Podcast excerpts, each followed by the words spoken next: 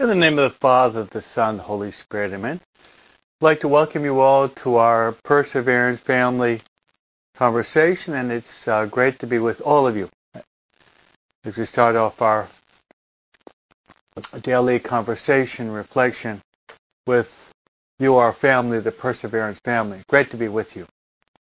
And as always, we like to start off our conversation by inviting Mary to be with us. Uh, Mary is the mother of God. Mary is the mother of the church. And Mary is the mother of each and every one of us. And also we pray the Hail Holy Queen. Mary is also invoked as our life, our sweetness, and our hope. So as we uh, log into our conversation today, many of you. Let's uh, let's ask Mary to be with us. And don't forget, tomorrow we actually celebrate Mary's birthday. So happy birthday, Mary. Every year we celebrate her birthday of September 8th, which is nine months after the Immaculate Conception. So let's say the prayer that Mary loves most, and that prayer is the Hail Mary together.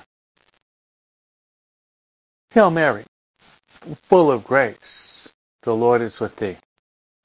Blessed art thou among women, and blessed is the fruit of thy womb, Jesus.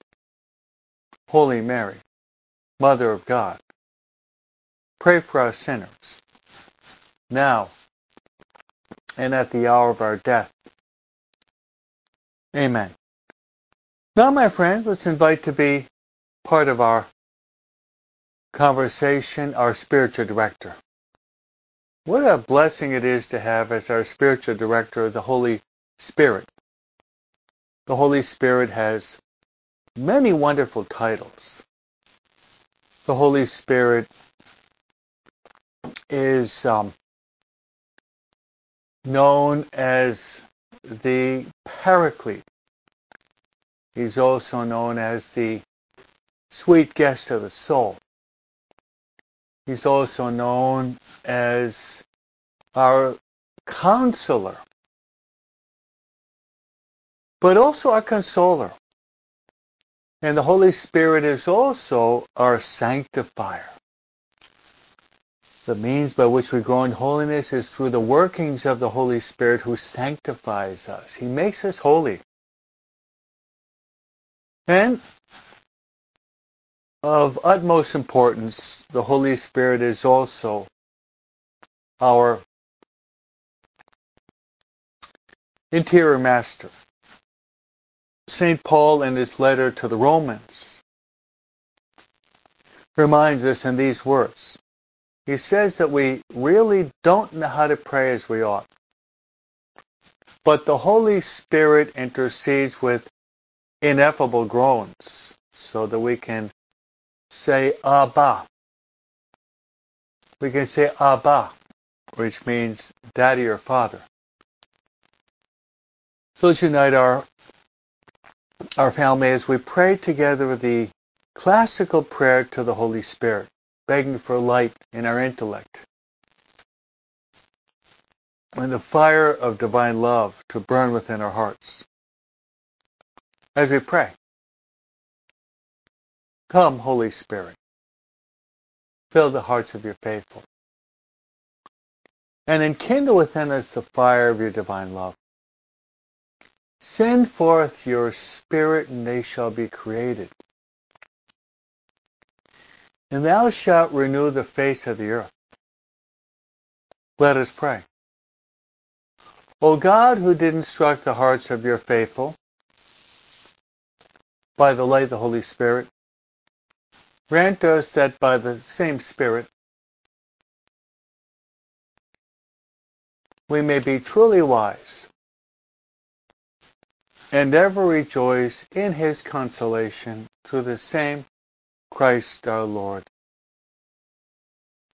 Amen.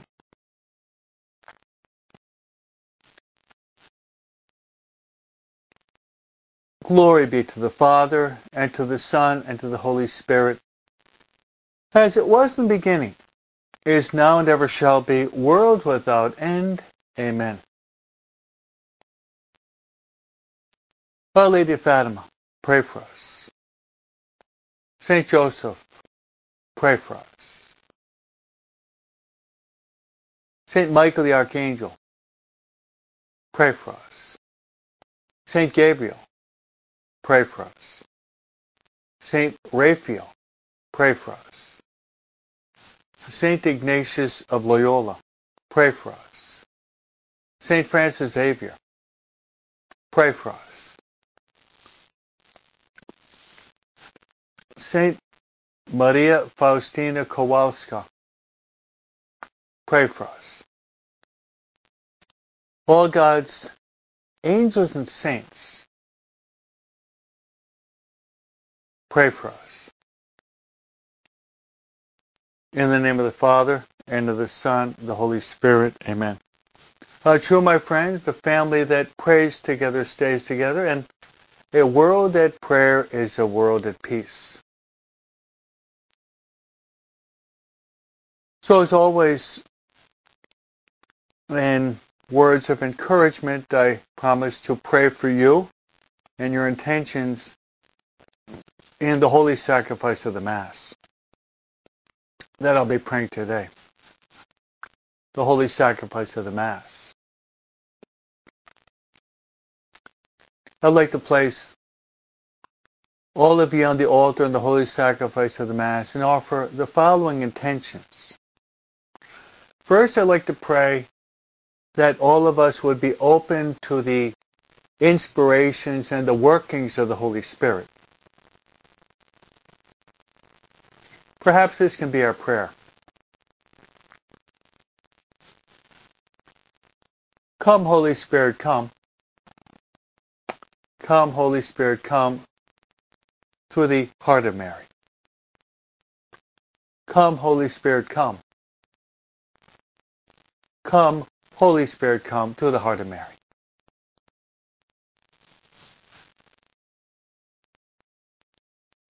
My next intention will be I'd like to pray for our families. For the conversion of our families and all the family members, the family is the domestic church, as pointed out by Vatican II.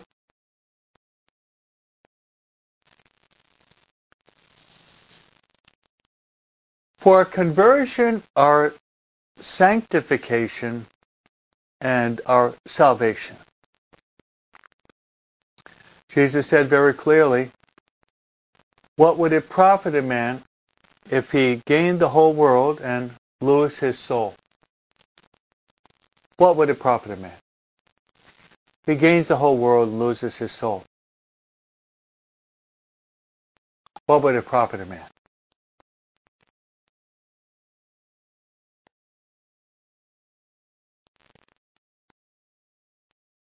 And my last intention, this is an intention reiterated in the diary of St. Faustina and among the saints, is to pray for the dying. Today throughout the world, people will be dying. Only God knows the number, the place, the manner, but we want to pray that they will die in God's in God's grace and his friendship. And as St. Alphonse reminds us, the, the grace, the grace of all graces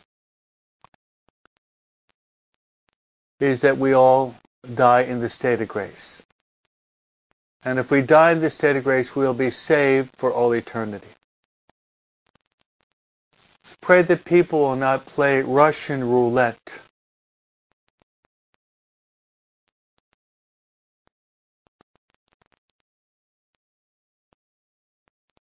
with our salvation. Let's take our salvation seriously. It's the most important thing in our lives to die in God's friendship so, so that we will be saved for all eternity. And place Mary Jo's brothers who will be operated on today. We'll pray for that operation and your other intentions. My friends, today,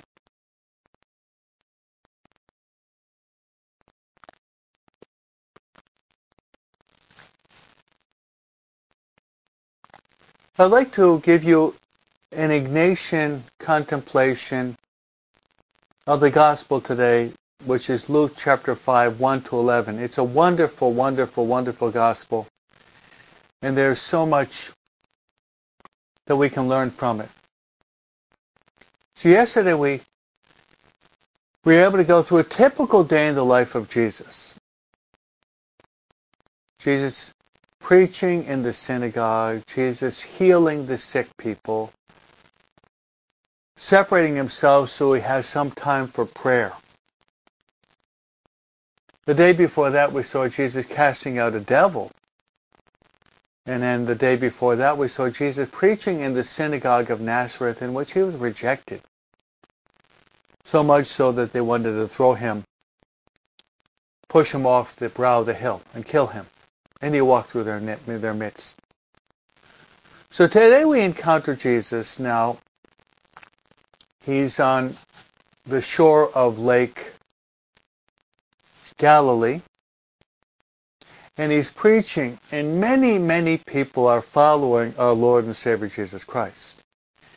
He's like a magnet. So much so that He's going to be preaching from another place. Now, Jesus is preaching, the the fishermen are cleaning their nets after a fruitless night's work. They've been casting their nets into the sea the whole night and, and they didn't catch anything.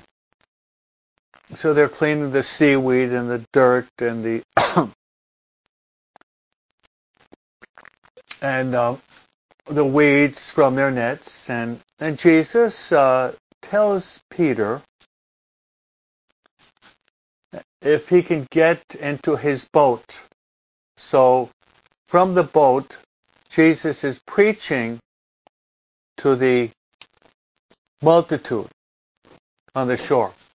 And Peter is next to Jesus, perhaps filling, finishing some details in his boat, but also listening to the words of the great teacher. Now, after Jesus finishes preaching to the multitude and dismisses the crowd, he says to Peter, Duc in altum, which is the Latin for Peter, go into the deep. Go into the deep and drop the nets. Now, it's an interesting contrast here that the expert fisherman who knows Lake Galilee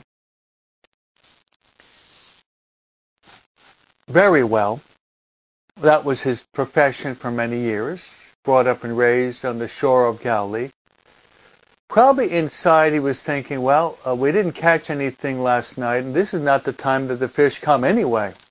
What's the purpose? And Jesus himself was not a fisherman, but rather he was a craftsman. He was a carpenter. So perhaps Peter interiorly was thinking that, but he already had encountered Christ and was establishing a deeper friendship with him. So Peter responds as such. He says, Lord, we've been fishing all night and we haven't caught anything. Then he says, but at your word, at your word, I will drop the nets. So Peter obeys Jesus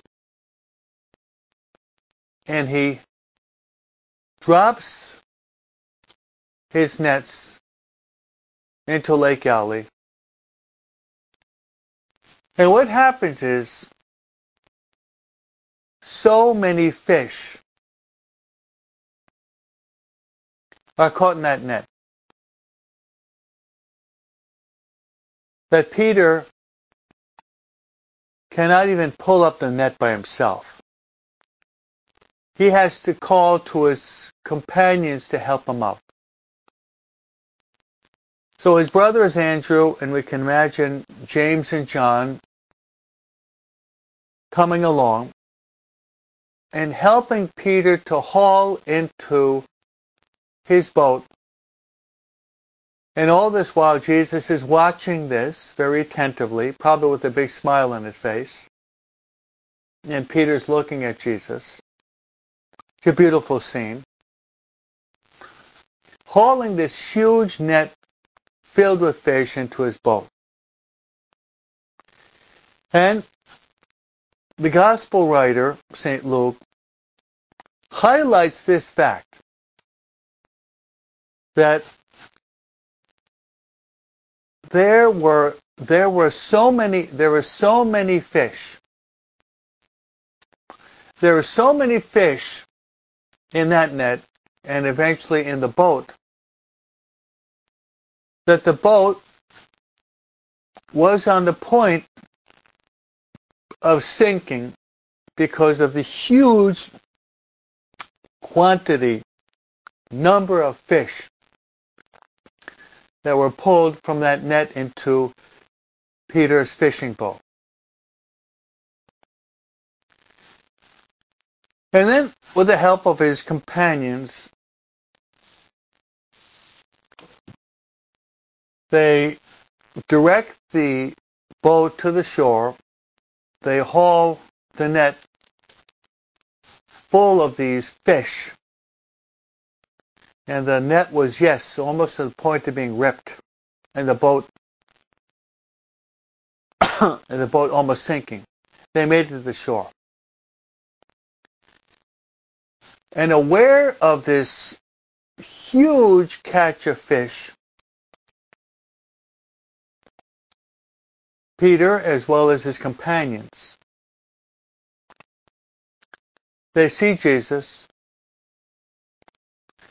and Peter falls to his knees before the Lord himself. And Peter says to Jesus, he says to Jesus the following Lord, Lord, leave me. Lord, leave me, for I am a sinful man.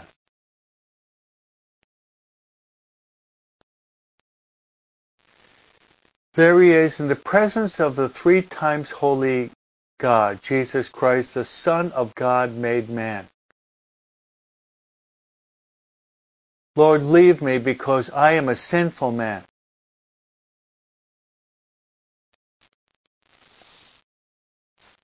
And Jesus, quite the contrary. Jesus has been preparing Peter for this key moment in his life. Now Jesus responds by saying to Peter these words. And he's going to be saying these words several times in the gospel. He says, do not be afraid. Peter, do not be afraid. And then Jesus gives Peter what will be his mission, his vocation in life, which is do not be afraid, Peter, because now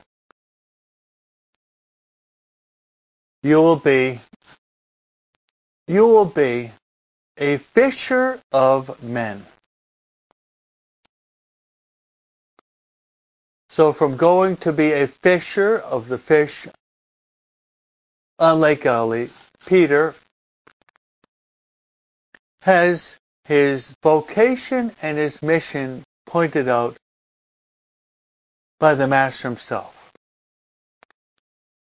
With those words, do not, do not be afraid from henceforth, from now on, you will truly be a fisher of men. Now the next verse is very important. Every verse, every word we have in sacred scripture is important. Every word. Every word is the word of God. And St. Luke says in Luke chapter 5, verse 11, it says that he, he as well as his companions, and his companions are not specified, but his brother is Andrew. So Peter and Andrew would be those, as well as James and John in a, another boat. They also were present there. And Jesus says, do not be afraid because now you'll be fishers of men. It says, and they, they left, they left everything and followed him. So this is a very key moment in the life of Simon Peter, Andrew, James, and John. Already we see these apostles following Jesus after being formed by St. John the Baptist. St. John the Baptist was forming these super apostles. He was preparing the way for them. Then in John chapter 1, John the Baptist says, there is, the, there is the Lamb of God who takes away the sins of the world. Then they spent the afternoon with him. This would be Andrew and John, and then Andrew goes and he brings Peter to Jesus. So this would be the definite moment in which they're going to leave everything, their, their boat, their nets, their fishing industry to follow our Lord and Savior Jesus Christ. So that they would be engaged in an even more noble enterprise. And that noble enterprise, my friends, would be you'll be catching men, which means the salvation of immortal souls. So, my friends, today Jesus is looking, Jesus right now is looking intently into your eyes. And Jesus is saying this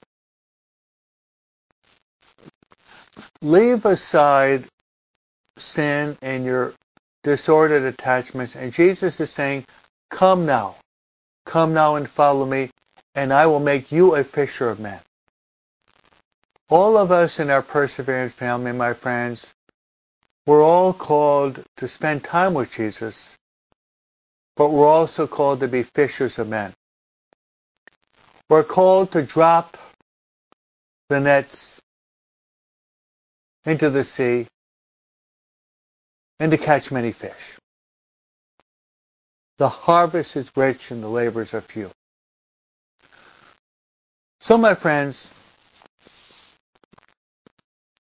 I'm going to be praying for you. In a few minutes, I have the holy sacrifice of the Mass. And as I said at the beginning of the talk, I'll be praying for you. I'm going to place, I'm going to place all of you on the altar right now as I celebrate Mass. I'll place all of you on the altar as I celebrate the holy sacrifice of the Mass. And my prayer will be that all of you all of you will truly be fishers of men. The Lord be with you. May Almighty God bless you. The Father, the Son, and the Holy Spirit. Amen.